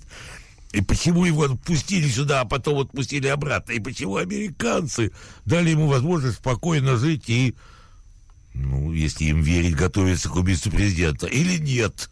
Чего тоже никто не знает, пока не будет э, открыты документы и произойдет, может быть, суд, а может быть, не суд. Американцы не судят мертвых. Э, так вот, э, они пытаются в этом разобраться, и как только они начинают в этом разбираться, пытаться разбираться, вот с ними начинают происходить странные события, кого-то толкают по трамвай, кого-то увольняют с работы, в общем, в общем, с ними начинают происходить не- нехорошие события. Э, И вот когда я, значит, э, это связано с их вот этим таким мини-расследованием, такой личной инициативностью, активностью такой. И вот когда я стал думать об этом сюжете, меня всегда эта тема больше интересовала. Э, э, я стал как бы интересоваться материалом, он наткнулся на несколько интересных фактов. Э, я хочу ими поделиться. Значит, я слышал своими ушами, возможно, в интернете можно увидеть все, включая э, полные, эти самые, полные обманы, фейки, все что угодно. Но я видел интервью э, с боссом мафии в отставке, в переводе на русский язык, на, нашло на английском. Ну, босс мафии в отставке странновато. Как ему дали возможность дожить до этого понимания босс мафии. в от- Один из боссов, не, не главный, который прямо сказал, да, это мы убили Кеннеди. Может быть, он должен был кого-то отмазывать. По очень простой причине. Его отец, миллиардер, по-моему, он занимался зерном. Вот продажей зерна, что ставило конкурентное положение по отношению к нефтяным королям, мистеры миллиарды знаменитые, эти, Хант и прочие, которым, в общем-то, подозревают в организации убийства Кеннеди, одна из версий. Эм, э, вот он с нами договаривался, что мы поддержим на выборах э, его сына Джона Кеннеди, а потом, возможно, и следующего сына Роберта Кеннеди, его младшего брата. Да, но когда мы помогли, мы там давили на профсоюзы, мы, значит, организовывали, э, вместо того, чтобы вернуть нам этот долг, там, помочь нам как-то поддержать, вместо этого он посадил генеральным прокурором своего младшего брата, и они начали на особо давить. То есть, во-первых, они нарушили данное слово в наших кругах. Это не принято. Вот. А во-вторых, просто это было давление на нас, и с нашей стороны это было ответным шагом, так что, в общем-то, общем, по нашим меркам, как это, э, по понятиям, Да-да. как сказали бы в другой части света, это было справедливо. Это я слышу своими ушами, но как бы насколько это соответствует действительности, понятно, никто ничего не знает. Такой, такой, э, это я слышал. Но есть э, другая версия. Значит, э, Хрущев действительно испытывал Кеннеди какую-то симпатию. Откуда вот все вот эти вот э, благожелать? Когда погиб Кеннеди, в Москве звонили колокола в церквах. Не объясняли, почему они звонили, но они звонили. Это само по себе было не видно по тем временам. Э, Похороны Кеннеди показывали по э, Росси- э, советскому телевидению, ну, с комментарием, ну, просто вот доброжелать, таким не, не, не зловредным, не зверским, как обычно мы говорим о наших идеологических противниках до сегодняшнего дня. Мы, в смысле, это кремлевское руководство. Ну, Вот. э, э, Люди просто не боялись пускаться положительно о нем. Красивый, молодой, жена, красотка. В общем, как-то это было настроение вот такое. Вот. И все ждали от этого каких-то новых, э, новой доброжелательной жизни. И это действительно было, бы- это действительно было правда. Э, Но Хрущев Хрущев клятвенно заверял весь мир, что СССР не имеет к этому случившемуся никакого отношения. Более того, известно, что я вот когда готовился, вот роман писал это и говорил об этом, я искал материал, известно, что резидент советской разведки в Нью-Йорке собрал своих этих, ну, резидент, глава, собственно говоря, оперативного управления, а это довольно много э, работников по тем временам, сейчас, он собрал и сказал, что будут разговоры, что вот это Советский Союз всячески пресекает, это не мы. Товарищи, я вам хочу сказать э, прямо, я вам как командир и человек, и, и советский разведчик говорю, это не мы. Все. Да, на совещании вот резидентур. Э, Хрущев клялся, бороздился, и клялся чуть ли не памятью сына. О том, что, ну, мафия. У Кеннеди были очень тяжелый конфликт э, с м, кубинскими, вот теми, кого Кастро прогнал с Кубы, э, что они требовали, чтобы Кеннеди задушил Кастро. Из-за этого, собственно, начался этот конфликт Союза, который мог привести, Союз пытался защитить, естественно. Да, и э, в Турции американцы поставили ракеты, и одна из договоренностей была, что они их уберут. Советский Союз уберет ракеты с Кубы, ну, прямо в подбрюшье. Коммунизм у берегов Америки. Анекдот того времени. Куба. Коммунизм у берегов Америки. Анекдот того времени. Я помню до сих пор. Вот, да. И так далее. И, и, э, и, все взаимно вот эти обязательства были выполнены. И да, но в то же время, да, Семичастный, это тогда представитель КГБ, Да-да-да. Мгм. в своих мемуарах, я читал своими глазами, э, не думал, что их после этого подделывали, в своих мемуарах говорил, клятвенно тоже говорил, что мы не имели никакого отношения, это вообще не наш почерк, не наш метод, мы этого не делаем. И просто это было не нужно. У Никиты Сергеевича были такие вот отношения, которые не предполагали подобных поступков. Э, Это писал Семичастный. Ну, Семичастный своеобразный человек, как и все эти люди на таких постах. Он и к от хрущевского переворота относился неоднозначно. Он его выполнил, свою часть работы, которую предусматривали заговорщики. Но когда заговорщики медлили, они боялись, они не знали, как дальше пойдет, он им сказал через несколько часов, что, э, товарищи, одно из двух. Или принимайте решение, или я вас арестую в со- соответствии с своими служебными обязанностями. И после этого они, как бы, так сказать, поторопились все-таки принять решение и обеспечить ему, так сказать, легитимность его полномочий. Председателя КГБ. У Семичастного есть свои, так сказать, э, в скобочках, в кавычках говоря, заслуги перед э, историей. Всех этих ребят есть. Да, у всех они есть, да, эти скелеты в шкафу, но в данном случае она, она вот, вот так известно. Сколько в этом правда или неправда, это уже ну, надо говорить с историками исследователей, может быть, не в этой жизни. Э, поэтому и слова Семичастного тоже, они вот такие, какие они есть. В мемуарах написаны черным по белому. Но Хрущев пропустил переворот против самого себя. Глава исполнительной власти огромной, мощной ядерной страны. Ну, ее своеобразие, так сказать, я думаю, наши слушатели в этом понимают не меньше меня, но это факт. Он пропустил переворот против самого себя. Можно ли однозначно верить его словам, хотя это лидера и вообще как бы политика, язык дан, как говорил Толеран, по-моему, для того, чтобы скрывать, Скрывать свои свои мысли. мысли, Да. Мне почему-то верится в искренность Хрущева, но эта искренность до каких глубин она простирается. И, и где то дно, до которого мы спустились, после этого нас снизу постучали.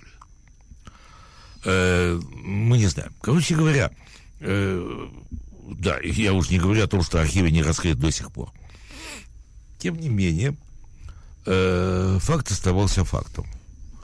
Если Хрущев не мог знать о собственном перевороте, мог ли он все знать о том, э, чья-то рука не простирается ли Кеннеди? Ди- Понимаете, какая штука? Э, Кеннеди был решительным и сильным э, лидером. И Хрущев тоже, по-своему, был сильным и решительным лидером. Но у Кеннеди были свои мысли э, о развитии вообще э, мировой, мировых систем и об отношениях с противоположным лагерем. Кеннеди, ну, разумеется, не ради идеологической симпатии, а ради своих принципов, он отказался продолжать давление на Кубу. Он прекратил по договоренности с между сторонами. Э, Кстати сказать, послом тогда был в э, СССР в США был господин Дружинин, которого э, пережил, по-моему, пять э, генсеков и шесть президентов или что-то в этом роде. Очень какие-то э, какие-то цифры непредставимые. Значит, он был нужен обеим сторонам. Именно он обеспечил мост связи между младшим Кеннеди и людьми и- и- из Кремля, которым доверял Хрущев, которые наладили вот этот мост переговоров, который, которые, собственно говоря, обеспечили то, что война не началась. Э, Значит, этот посол был нужен, и это, в общем, история советской дипломатии, и я всегда это привожу в пример, ну, на тех встречах с возможными, так сказать, коллегами этих дипломатов, которыми мне приходится иногда. Ну Вот. Э, Это, по- это то, что касается дипломатии. Кеннеди э, заложил основы прекращения сегрегации, сегрегации, правильно, по отношению к чернокожему Да-да-да. населению Соединенных Штатов. Э, окончательно принял этот соответствующий закон Джонсон, который сменил Кеннеди. Но заложил основы для этого закона именно Кеннеди. Как бы развилась война в Вьетнаме, мы не знаем. Мы не знаем, это было не сказано, но было известно, что он сомневается в необходимости ее продолжения. Сомневается, он не принял решение. Короче говоря, он делал шаги такого либерального характера, которые могли, э, могли э, привести к новым пониманиям и новым отношениям.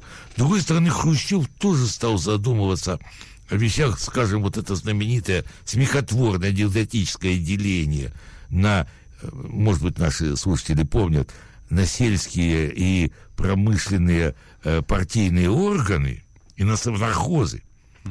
Оно, по сути дела, снимало абсолютную власть, партийную власть.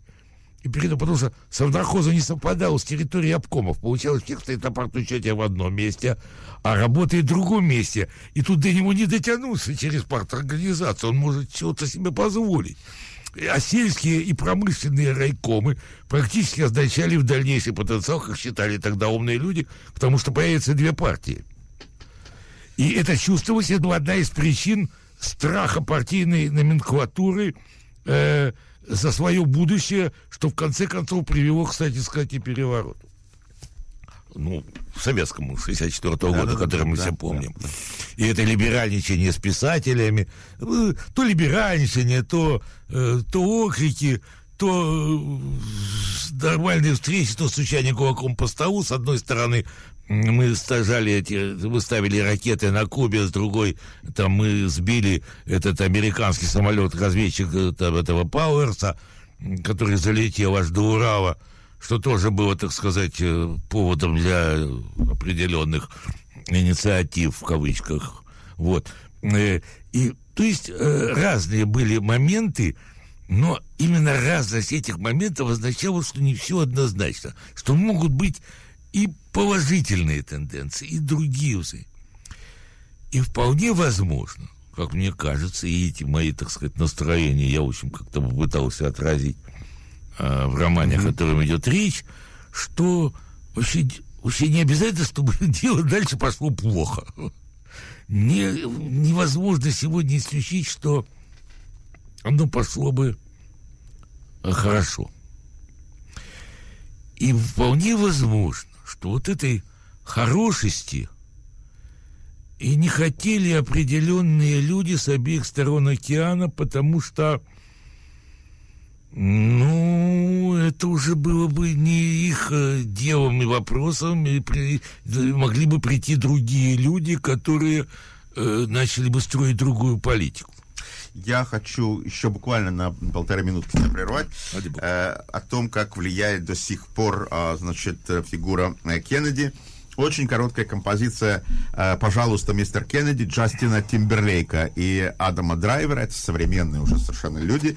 Э, и эта композиция рассказывает о человеке, который просит президента мистера Кеннеди не отправлять его в космос в рамках миссий.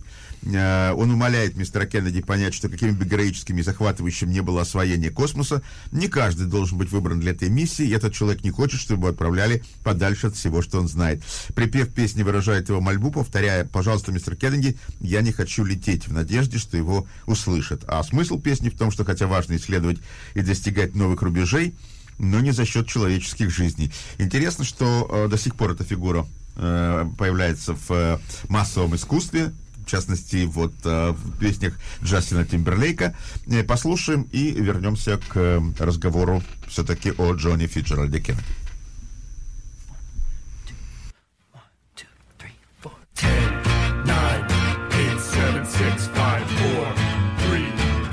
One second, please. Please, Mr. Kennedy. Uh-oh. I don't wanna go. Don't shoot me in the outer space. Oh, please,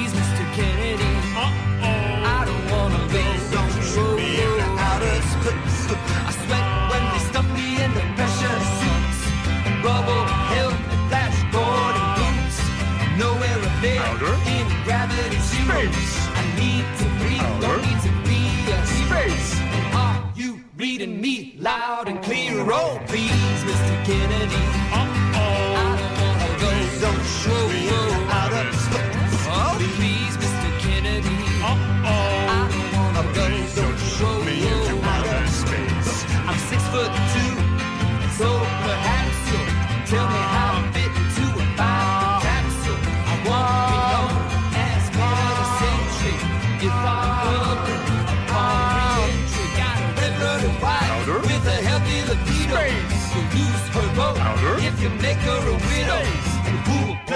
Out in the back with our kid? Don't please,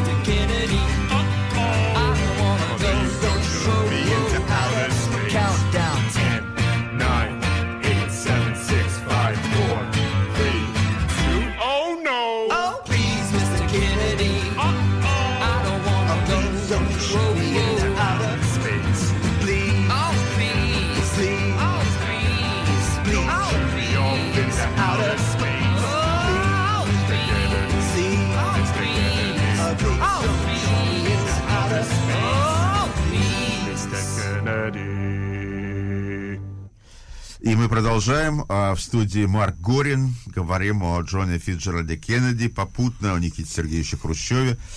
Э, Вполне возможно, мне кажется, очень а, глубокой и интересной мысль о том, что многие не хотели, чтобы отношения между э, США и СССР улучшились. а, и чтобы главы э, государств, между которыми, как ты верно сказал, возникла химия, чтобы они продолжали сближение и дальше. Ну, смотрите, друзья, мне не хочется, мне не хочется быть э, источником э, легенд. А, собственно говоря, что мы можем сегодня предложить, кроме легенд и мифов, пока не открыты документы комиссии Уоррена? И здесь это прямой вопрос, ну, к американскому государству в целом. Еще раз хочу напомнить, и Трамп, и Байден обещали эти документы открыть, и оба отказались. Такие разные президенты, абсолютно разные. Ни в чем не сопоставимые в этом вопросе, ну, если не считать еврейской темы. Вот, ну, понятно, как же без евреев. Вот. Э, в этом вопросе оказались полностью солидарны. Ну, под воздействием американских спецслужб. Зачем это надо американским спецслужбам, мы тоже не знаем, пока мы эти документы не увидим или, или их не увидят уже следующее поколение. Мы не знаем. Но мы знаем, э, ну, как это говорит Розинский, совершенно замечательный исторический писатель, э, и драматург. э, В России все секреты ничего не тайно. Мы знаем э, результат. Он налицо. Если э, планы Кеннеди, а потом оставленные в наследство брату, который тоже баллотировался в президент и тоже был убит, ну, там, наверное, может быть, там опять же был араб, и э, здесь опять же может быть какая-то тема, связанная с Израилем. Э, это тоже толком до сих пор неизвестно. Ну, говорят, что это не так, но когда речь идет об арабе, то все может быть. Я как бы к арабам ничего не имею против, но в данном случае, учитывая наше многолетнее противостояние, теоретически можно предположить все что угодно, но это не тема нашего разговора. Если, Джонсон в какой-то мере, ну, в соответствии со своими уже президентскими пониманиями, э, ну, до некоторой степени реализовал э, задумки Кеннеди, в частности, взаимоотношений э, общин с разным цветом кожи в Соединенных Штатах. К чему это привело, это пусть говорят э, историки-публицисты, вот, которые будут отражать день сегодняшний, это другая тема, опасная и, и непростая, но это другая тема. Но, во всяком случае, она отразилась э, в, в задумках Кеннеди и его преемников. То те планы, которые были у Хрущева, которые, ну, как минимум, к нему есть свои, наверное, претензии, безусловно, есть, но который отказался от э, сталинского понимания истории, от э, этой жуткой лагерной системы, во всяком случае, ну, в самом подавляющем большинстве случаев, при нем, при нем не было психо, психушек, куда сажали, во всяком случае, мне неизвестно, э, сужали, э, сажали инакомыслящих, они появились позже. Во всяком случае, мне неизвестно, что при такие вещи были. Ну и вообще у него были свои планы на развитие того общества, Э, где мы жили и Марк, формировались. Можно да. вопрос? Да, конечно. А поскольку мы уже дви- движемся к, э, Да. к финалу, вот Да. в какой мере ты э, для тех, кто, может быть, пока еще роман не читал, а Мгм. хотелось бы, да, Спасибо. значит, э, Спасибо значит, в какой за мере вопрос. ты отдаешь героям э, возможность э, размышлять вот о э, убийстве Кеннеди, о том, о произошедшем, Э, ты щедро делишься с ними своими мыслями э, по этому поводу. А, или ты оставляешь их в основном, поскольку это люди предыдущих поколений и, соответственно, на тот момент знающие меньше, ты их оставляешь, в общем, в недоумении и неведении. Это крайне непростой вопрос вообще, и для меня, в частности, огромное спасибо за него.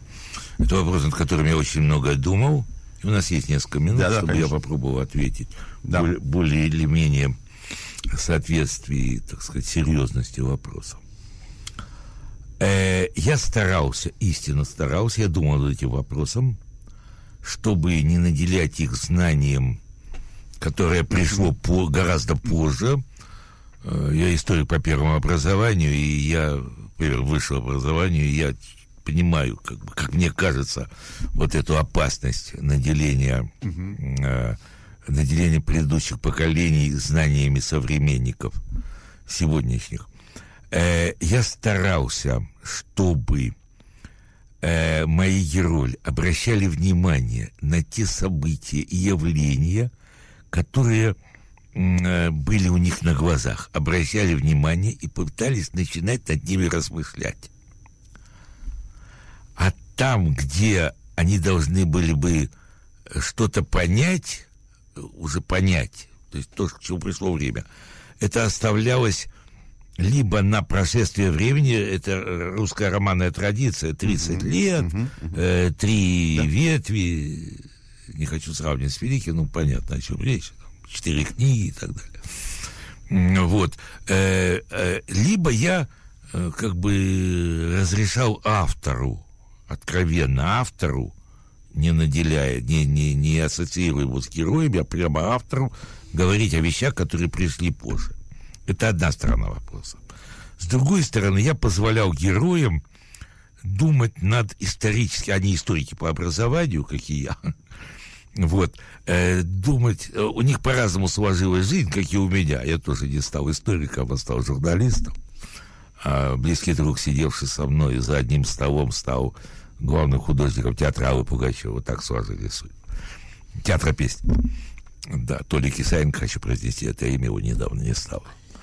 Э, э, так вот, э, э, я позволял или даже приветствовал их желание копаться в исторических корнях, и даже размышлять и думать об этом, э, чтобы искать причины и тенденции тех явлений, которые они видели, не тех, которые, осмысление которых придет позже. Нет. Но тех, что они видели, чтобы они пытались искать ответы на вопросы и вызовы своего времени, которые требовало задавать вопросы, как и мы их себе когда-то тогда задавали, они старше меня, но не намного, э, меньше, чем на десятилетие. Э, Мне очень хотелось, чтобы они были 41 года, если вот говорить о моих героях. Э, Во-первых, чтобы это подчеркивало значимость самого 41 года. А во-вторых, чтобы их родители, фронтовики, еще были не старыми действующими людьми в это время, потому что это был определенный облик человека, определенные тенденции. Э, при- ну, к сожалению, не всегда положительные. Мы потом, так сказать, пытались Сложно, говорить. противоречиво. Сложно, противоречиво, потому что это были люди, которые, скажем, молодыми становились командирами, руководителями, не имея образованиями, и они продолжали оставаться, требуя себе руководящих ролей и определяя судьбы времени, не успев понять, это была не их вина. Но так сложилась жизнь, у них не было ни гражданского опыта, но они требовали и отчасти они требовали себе вот этого руководства, и отчасти события и явления, которые мы переживали, они были связаны с этими тенденциями, они были героями. Но могло ли их геройство определять дальнейшую гражданскую жизнь? Э, э, наверное, о чем-то могло, потому что это были люди решительные, люби- эти люди были патриотами. Но всегда ли это э, отражалось положительно на жизни и развитие страны? Известно, что они принесли, пройдя через, как это, пол Европы, по-пластунски пропахали. Да. э, и, кстати, автор э, этих слов, он тоже, так сказать, сыграл неоднозначную роль, так сказать, в литературе того времени, в литературе и искусстве, э, и общественной жизни того времени. Да, там Да. Они принесли с собой есть. знания и опыт, которого э, Сталин испугался, так же, как Николай Первый испугался опыта декабристов, пришедших, и которые, так сказать, такого пытались, этого переворота. Сталин испугался, и точно так же опять последовали репрессии че- через век после декабристов, так сказать, мы все это знаем, потому что и дело врачей, и космополитизм, это все вытекало Просто из страха Сталин Сталина. наперед, Сталин... не доводя до, э, так сказать, выхода на Сенатскую. Это да, нет, разумеется, он же, он был, он неплохо знал, Сталин неплохо знал историю. Историю, да. Да, и над, э, как пишет Розинский, над э, книгами по биографии э, Ивана Грозного он писал учитель. То есть Иван Грозный его научил, как надо относиться наперед, в перспективе к возможным, так сказать, этим боярам.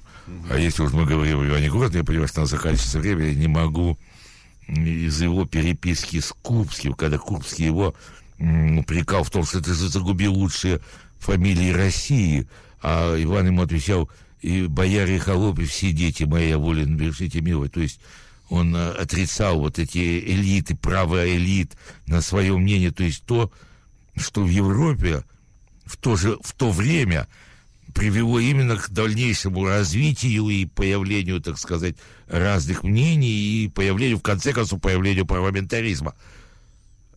А Иван IV, исходя из монгольской, из китайской традиции при действии монголами, отрицал эту возможность э, развития элит.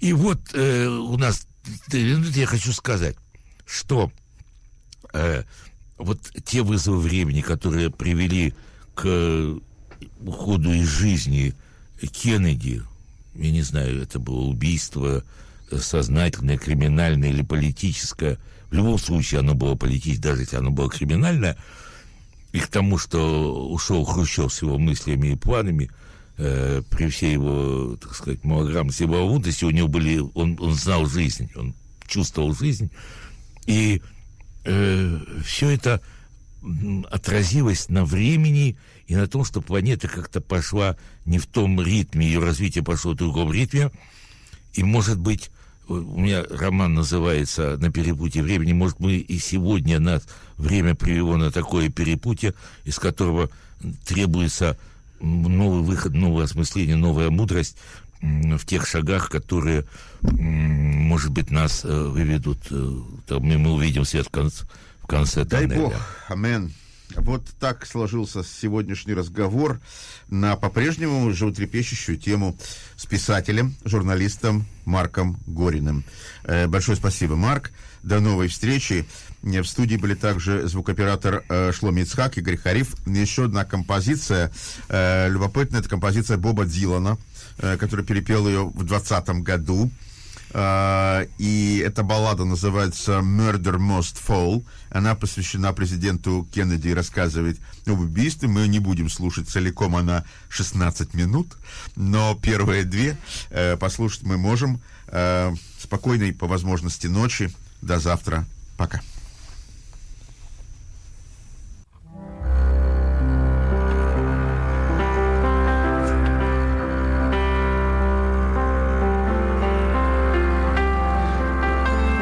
Was a dark day in Dallas, November 63.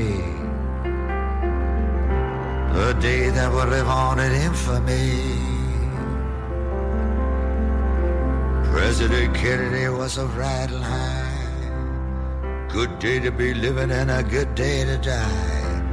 He led to the slaughter like a sacrificial lamb. You see, wait a minute, boys. You know who I am? Of course we do. We know who you are. Then they blew off his head while he was still in the car. Shot down like a dog in broad daylight. Was a matter of timing, and the timing was right. You got unpaid debts. We've come to collect. We're gonna kill you with hatred without any respect.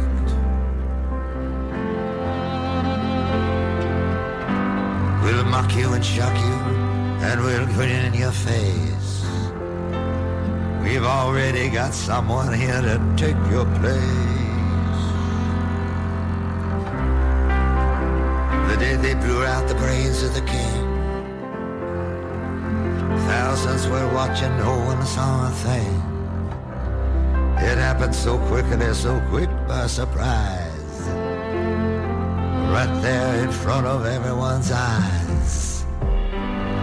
Greatest magic trick ever under the sun.